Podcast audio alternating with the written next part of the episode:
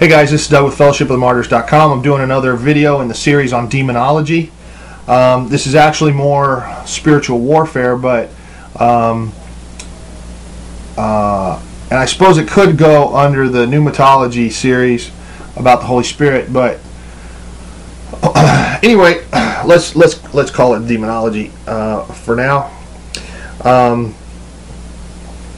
in one of my books, I talk about uh, the reality of spiritual warfare. Now, people seem to get twisted up as they look for ammunition for why Doug's crazy and everything. Um, I've talked about shields and cloaks and weapons and the reality of spiritual warfare. To me, it's not um, a theoretical thing. It's not like um, we read the Bible and all the demons squeal and run.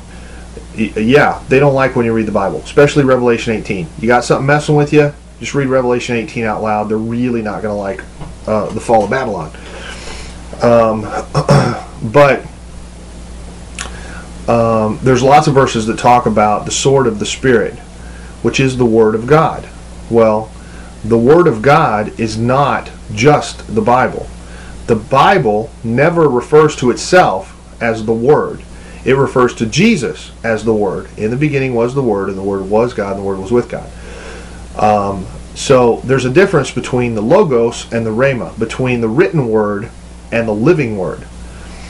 Uh, in the, the Word handed down to God, uh, relevant to that moment. For example, uh, there are those that say God doesn't talk to us anymore. Once the Bible was done being written, that's all that we need, and, and God doesn't talk to us.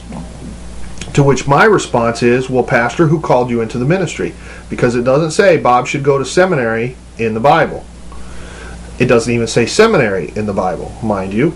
And it certainly doesn't say Bob should go to seminary.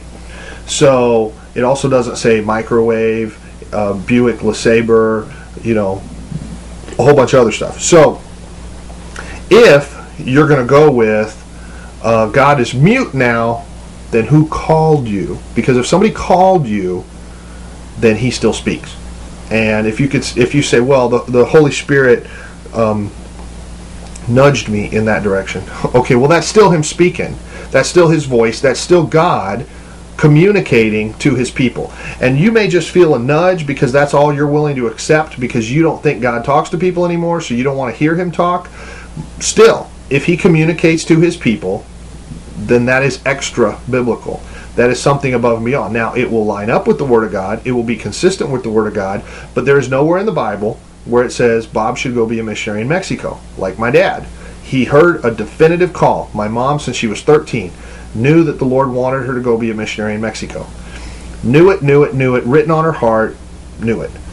Uh, lots of times she heard God and writes about it in her book, which is available on my website on uh, Fellowship of the Martyrs under free ebooks uh, called Missionaries Are Human Too. It's really sweet little book. and she was Baptist and still didn't have any problem saying, Oh, yeah, God told me to wake up and go talk to the bus driver because he was weaving all over the road and was asleep in the middle of the mountains. And everybody else was asleep, and we'd have probably all died if God hadn't woke me up and told me to go talk to the bus driver and wake him up. Just one story. So, I got a challenge for you, uh, uh, Pastor, um, cessationist. Jesus doesn't do that stuff anymore, Pastor. Go talk to a missionary from your denomination that's been to a third world country for an extended period of time and promise them that you will never repeat it and you'll never use it against them and you won't call headquarters and then ask them what is the craziest thing they ever saw because I sat around campfires with Baptist missionaries listening to them talk about how they saw bullets do right angles, how an angel told them not to go into that village because they were going to get killed on the way, um, driving an, a, a Chevy Suburban in the mountains for a week on an empty tank of gas. Trust in the Lord. Please keep it going, Lord. Please keep it going. And it did. Seen people healed. I, I talked to one a Baptist missionary lady, she said three times in the Amazon her husband was healed of malaria because the church gathered together and laid hands on him and prayed. When she told it on furlough in a church and told that story about how God took such good care of them, they withdrew their funding because she was a Pentecostal because God doesn't do that anymore. And they didn't want to give her money. And she's like, would they rather he have died uh, to prove their point? Uh, it's insane. Anyway, I dare you.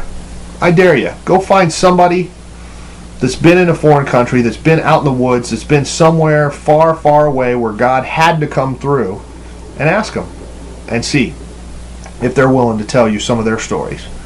Um, and then you decide, because that's what changed me the testimony of people that, that I knew I could trust and had no motivation to lie. And they weren't building big ministries on the back of these miracles. In fact, if these miracles were found out, some of them would lose their commission, would lose their license, would have to, couldn't work for the denomination anymore. Uh, those are more credible witnesses to me than the guy making money on the gold dust and the, the feathers falling out of this air conditioning vent.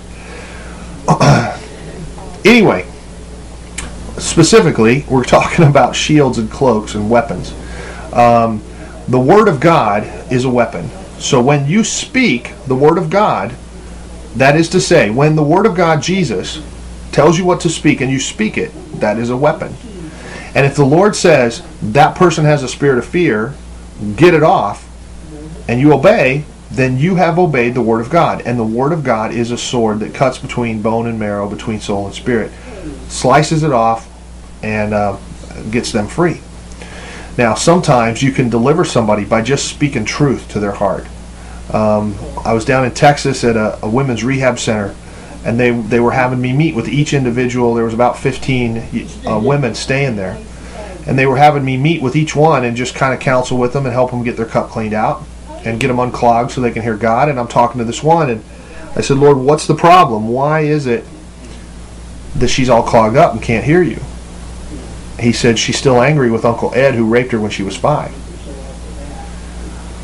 Well, I'm testing that every way I know how because something real specific like that, you better be sure because you look like crazy false prophet when she has doesn't have an Uncle Ed, she was never raped, and it whatever. And you better be sure that you're hearing God.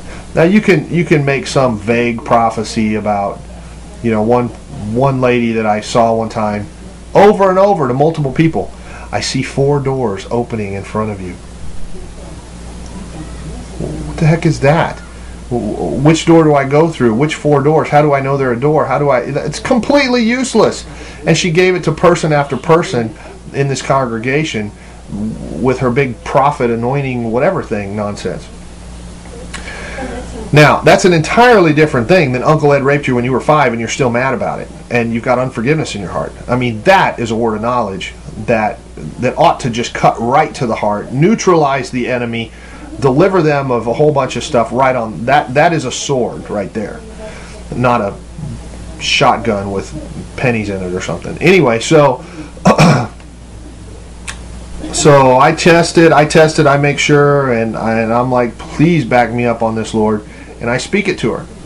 And she bursts into tears and she says yes that's it. I've been waiting for somebody to, to put their finger on it because I didn't want to admit it. I didn't want to believe that it had really happened. I, I pushed it down. I had thought that it hadn't, but but uh, how could he do such a thing? Whatever. And we spend 20 minutes getting it out and, and grieving over it and and Jesus just speaking through me about how he felt about it and that she needs to lay it down and that the forgiveness needs to flow because if you don't forgive others, he can't forgive you. So a lot of her prayers were bouncing off of the ceiling. There, there was brass over her head because of the unforgiveness in her heart. And somebody needed to come and identify that. That's the Word of God. Okay, that is a sword. But nowhere in the Bible does it say confront her because Uncle Ed raped her. That, that has to be a current word, a, a rhema word, a live word from the Lord. Uh, rhema is a Hebrew word. If you look through the Bible, where it talks about the voice of the Lord and the word of the Lord, sometimes it's logos and sometimes it's rhema. Do a study on that. It's really interesting. Anyway, um,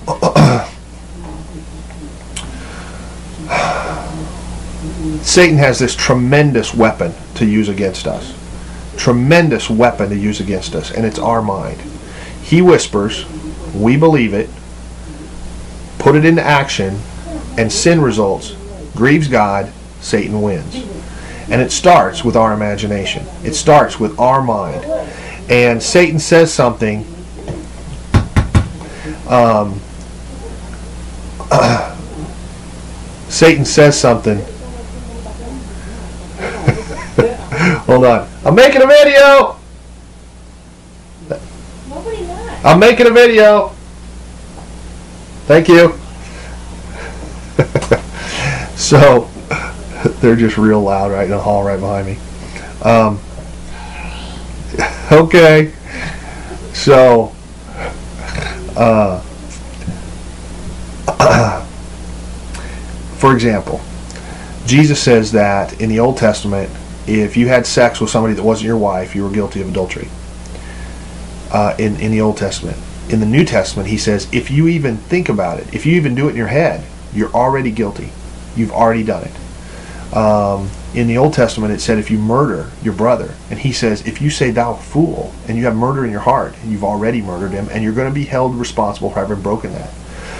The Old Testament, the Ten Commandments, are a shadow, a type, just like the temple, just like the animal sacrifices, just like the Passover lamb. They're a shadow of what's coming. He came to fulfill the law. That doesn't mean um, to enforce Torah. He came to spiritualize Torah. What were carnal rules? Don't steal, don't have sex with somebody that's not your wife, don't murder, whatever. Don't commit, don't worship before an idol. What were carnal, what were things in the natural, he came to spiritualize, to raise the bar even higher, and say not only was it impossible to fulfill that law, the carnal law, nobody could live within all of those rules, and and it and it you know it was a curse. Now we're going to raise the bar even higher. If you even think about it, you're responsible, and your response should be, "Wow, that is so much harder." Instead of saying, wow, the blood of Jesus covers everything, now we can break the law as much as we want. No, no. If you are led by the Holy Spirit, you're not under law because you have the mind of Christ. And you're not letting those doors open, you're not fulfilling the lust of the flesh because you're being led by the Holy Spirit. And He is keeping you above that bar so that you don't have murder in your heart. You're transformed by the renewing of your mind. You're not looking at women that way. You're not um, stealing in your heart or in the natural. It requires the Holy Spirit. The response should be we had the law on tablets of stone, and that did us no good. And now you're telling us the law is even harder. You're going to have to write it on our hearts because we cannot fulfill this. Touch a cold on my lips, put a right spirit in, renew a right spirit in me, something because I can't fulfill this. I cannot do this. That's why he says to take captive every thought and bring it into obedience with Christ. To put down imaginations and every high thing that sets itself against God, every vain imagination. He doesn't say to destroy imaginations. You can't. He says to think on these things. Well, that is imagination. To fill your head with pure thoughts. Uh, to remember uh, what Paul did when he was among you. To remember what you were taught. That's imagination. He doesn't say to destroy imaginations. He says vain imaginations and every high thing that sets itself against God. The reality is that our mind is the gateway to reach the Lord. Our faith comes by hearing and believing. so, uh, he says, as your faith is, let it be unto you. You know, you believe your daughter's going to get healed, let her be healed. Bam, that hour she was healed because he believed she was going to get healed. The woman with the blood problem Mark chapter 5 and elsewhere, touched the hem of his garment, sucked out the healing that she needed. He says, Go, your faith has healed you. Okay, well, if, um, try not to be graphic here. If I look at a Playboy magazine and I got I got the centerfold up and she's hot and I start thinking about what I'd like to do with her, um, it is going to have an impact in the natural certain hydraulic reactions are going to start, certain bodily functions are going to begin. If I continue to process um, what I would like to do with her, there's going to be an outcome. There's going to be a result um, of that. now, you could say, no big deal, that was just me by myself. But the Lord says, no, I'm going to hold you responsible as if you actually committed that act with that person. She offered her body up for that purpose. Make no mistake. She got paid and she knew what she was doing.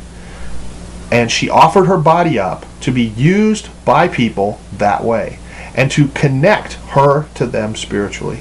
And she may not have realized all the ramifications of it, but in the spirit, God is going to hold you responsible as if you and her actually did it right before the throne of God. Because in the spirit, it's absolutely real. You you didn't do you didn't imagine a mannequin or, or, or some styrofoam two dimensional piece of paper. You imagined her and she was moving and she was liking it and she was whatever with you and she offered herself up that way. And God is going to hold you responsible and you are going to uh, establish a soul tie to that person and whatever bad stuff is in her cup could flow back and forth. And whatever bad stuff is in your cup can flow back and forth. And you wonder why anna nicole smith and britney spears and other people just unravel.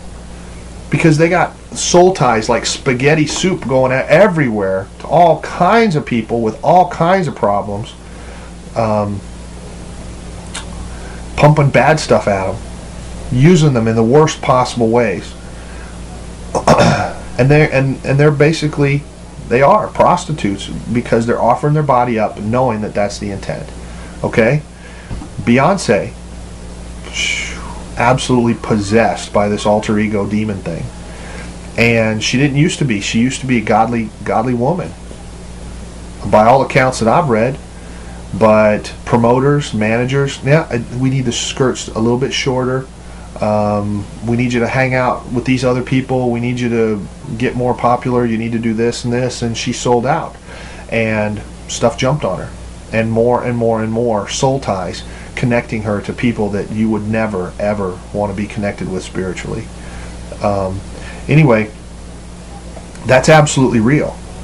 And if Satan has a weapon like that to use against us, if he can whisper, um, you're fat and ugly and nobody loves you, and you believe it and, and internalize it, you will become fat and ugly and nobody will love you. It's not just self talk, it's Satan that whispers, puts an I in front. I'm the best singer here. Um, I'm going to get even with that guy. I'm going to kill her in her sleep. I'm going to whatever. And you say, oh, yeah, uh, I think I will. Um, And, and all along, you believed the doctrine of demons. It wasn't you at all. Because you didn't take captive every thought. You didn't test it with the Lord. You didn't make sure that it was the Lord's voice. You just assumed it was you and it was a good idea and you went along with it. Um, I need to get drunk. I need, I need some drugs. I need whatever. Well, you don't. You just don't. It's a lie. Don't believe it. Uh, put it down. Uh, use your spiritual weapons. Put it down and uh, believe what the Lord says. So, well, the short of that is if, if, if Satan has a weapon that powerful to use against us, and, and it's massively doing huge damage all over the place, 50% of pastors say they're addicted to pornography. Well, what do we have on the other side? What's available to us? Um, well, it's the same thing. By your faith, let it be unto you. If I believe I have a sword, and I believe I can poke a demon in the eye and he'll run, then it's so. Because in the spirit, it's just as real as, as me having sex with that centerfold. If I believe that I'm a big, strong, shiny warrior with big shields and cloaks and angel bodyguards, and they're going to watch out for me, then it's so. Now, it's not me believing that makes it so. It's it's it's my faith that opens the door for the Lord to move. Because if you bind it on earth, it'll be bound in heaven. If you loose it on earth, it'll be loosed in heaven. The Bible says that we have access to the armory of the Lord.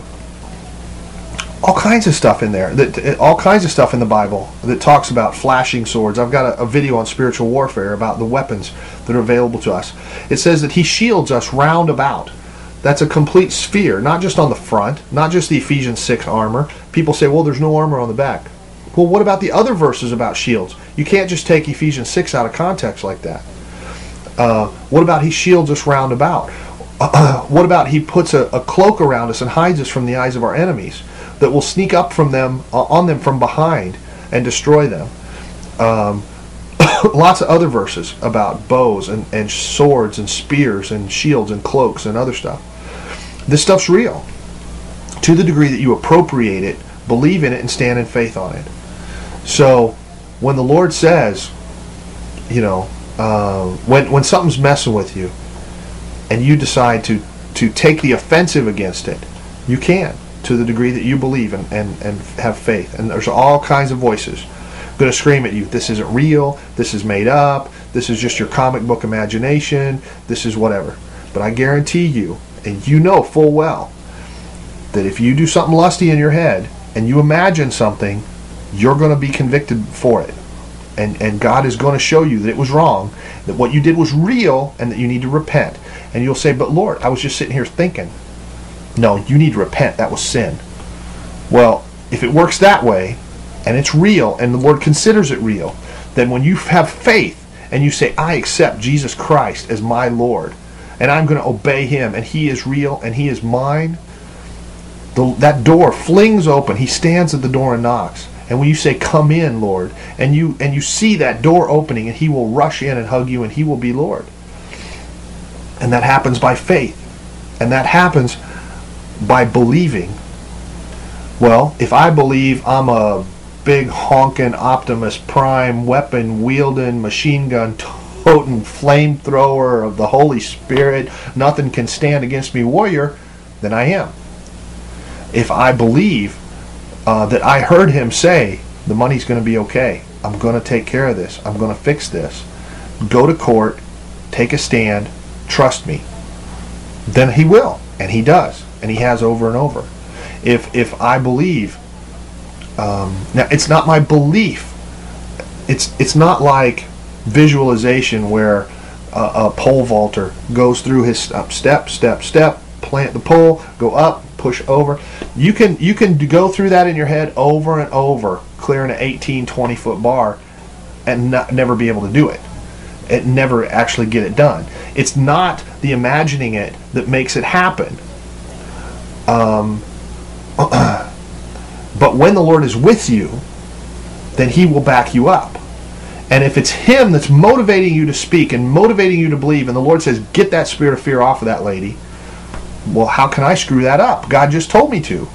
It's not me, it's not my power, it's not my faith, not my belief. It's just my obedience to the voice of the Lord. Okay, Lord, what do you want me to do? Just grab a hold of it, yank it off, cast it to the abyss, fill her cup. Okay. So, Lord, I can't see it. Do whatever you got to do to me so I can see it. So he shows it to me. So I believe in faith, grab a hold of it, yank it off, and rebuke it in the name of Jesus, squish it into a ball and cast it to the abyss. And man, wouldn't you know, she's all better. Now she can leave the house and she's not got agoraphobia anymore. Now she can drive the car.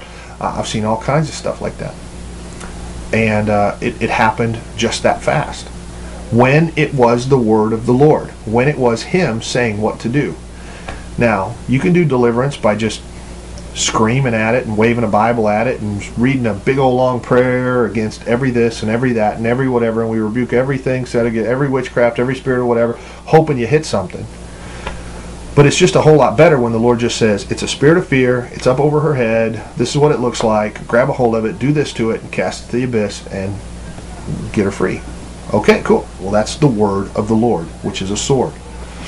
So, the main thing is to get people hearing the Lord right, and then He'll tell them what to do, and it'll work. And uh, they get their cup full, make sure their doors are closed, make sure they don't have a spirit of fear, and they'll have authority to help her get free. Anyway, uh, as far as shields and cloaks go, I want you to be encouraged. I want you to believe in faith that if you are a child of God, that He will circle you round about, that He will surround you with angels, that He will hide you under the pinions of His wings from your enemies um, one girl, she was having nightmares all the time. She she shared a, a, apartment with two roommates that were into all kinds of devil music and really bad stuff, and and uh, she was just constantly having nightmares every night. And we talked to her about cloaks and how to just hide from the eyes of the enemy. And she would just pray, Lord, um, hide me. And she had this childlike faith, and the thing that connected with her was a song, uh, "Hide it under a bushel." No, I'm going to let it shine. Um, uh, let it shine you know uh, anyway children's song that we sang in Bible school when she was a kid, and so I, I was like, she's like, I don't understand how how does this work? And I'm like, well, you know, hide it under a bushel. No, I'm gonna, you know, if you if it's under a bushel, nobody can see it. So in her head, she saw this bushel basket come down over her, and nobody could see her, and the de- the, the demons couldn't see her, and she went home that night. Her roommates didn't even acknowledge that she was there, and she slept great. Nothing messed with her, um, and whatever territorial stuff was in that house, didn't even know she was there, and that worked great for three or four days until something whispered because she told people about it and how great it was working and everything, and something whispered, uh, "They can see your feet. They can see under the bushel." and then it didn't work anymore because she believed it wouldn't work anymore because they could see her feet. So she asked the Lord for an upgrade. Lord, I, I need I need something where they can't see me, and I don't know what in her head what the Lord you how, why this worked for her or why whatever, but uh, she asked the Lord for an upgrade to her cloak, and the Lord gave her a jet black scuba suit. And uh, she would go through the process of pu- pulling on each leg and pulling on the gloves and, and a, a mask and everything and a, a, a, jet black scuba suit. And she was completely covered and nobody could see her. And uh, she lived in that scuba suit. I mean, she was all the time wearing her cloak around, but she wasn't learning any spiritual warfare. She wasn't doing anything against the enemy. Um, she was just hiding all the time, and the Lord had me kind of mention to her that you know you're not going to get any stronger just hiding. And the Lord had already been convicting her about it and stuff. So she came out of hiding and started doing some more warfare and, and standing against the enemy, not just running. And uh, but it was real. And there's times when uh, we've headed out on a mission trip and we cloak it real good and hide it from the enemy because otherwise, you know, they're going to throw everything at us. There'll be state troopers along the way. There'll be nails in the road. There'll be, you know, all kinds of stuff to try and delay or block where we're going. And uh, but it's smooth sailing when we hide it from the eyes of the enemy. And if this is a war, then then covert action is absolutely real. Um, the Lord certainly um, does a lot of stuff in the Bible, like Gideon, where he sneaks up on the enemy or um, confuses them or puts blindness or madness on them with Elisha. The whole Sumerian army is coming to get Elisha, and his servant Gehazi says they're, they're all surrounding us, and Elisha says, "You don't see the army that's surrounding them."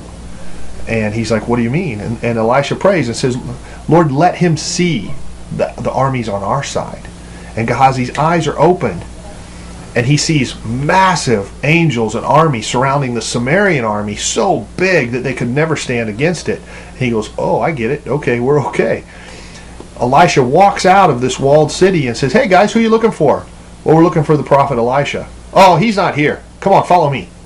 And he leads them to Samaria, which is a big walled city. And they they're there says they're blinded. It doesn't mean they don't see the road, that the sky turns black or whatever. They don't see that he's Elijah and they follow him into Samaria. They close the gate behind him, and the king and and everybody is going, uh, "Hey, these are Philistines. Uh, you know, what do you want us to do with them? Should we kill them?" And uh, it wasn't the Sumerian army; it was the Philistine army. Anyway, the Philistine army is chasing Elisha, and uh, right it follows him peacefully right up into Samaria. They close the gate behind him, and uh, the king says, "What do you want me to do?" And uh, Elisha says, just feed them and send them on their way. Don't kill them all. Um, and then their eyes are open. They realize it's Elisha. And uh, they go back and they stop trying to, to come after him after that because that was real scary. You know, that's a cloak. That's confusion and madness and blindness on your enemies. That's absolutely real. Um, the Lord can do that. I've seen him do tons of stuff um, for me like that. Uh, anyway, I know this is long. Uh, hopefully, hopefully there was something in there. It felt like it rambled all over the place, but I, hopefully there was something in there that connected with you. And um, I, I, encourage you to go do a search in the Bible for cloaks, uh, shields, um, other weapons. There's also a video on the spiritual warfare playlist, I think, about uh, the weapons of war uh, and all the verses about that kind of stuff. Um, anyway, thanks for listening. Lots more on fellowshipofthemartyrs.com.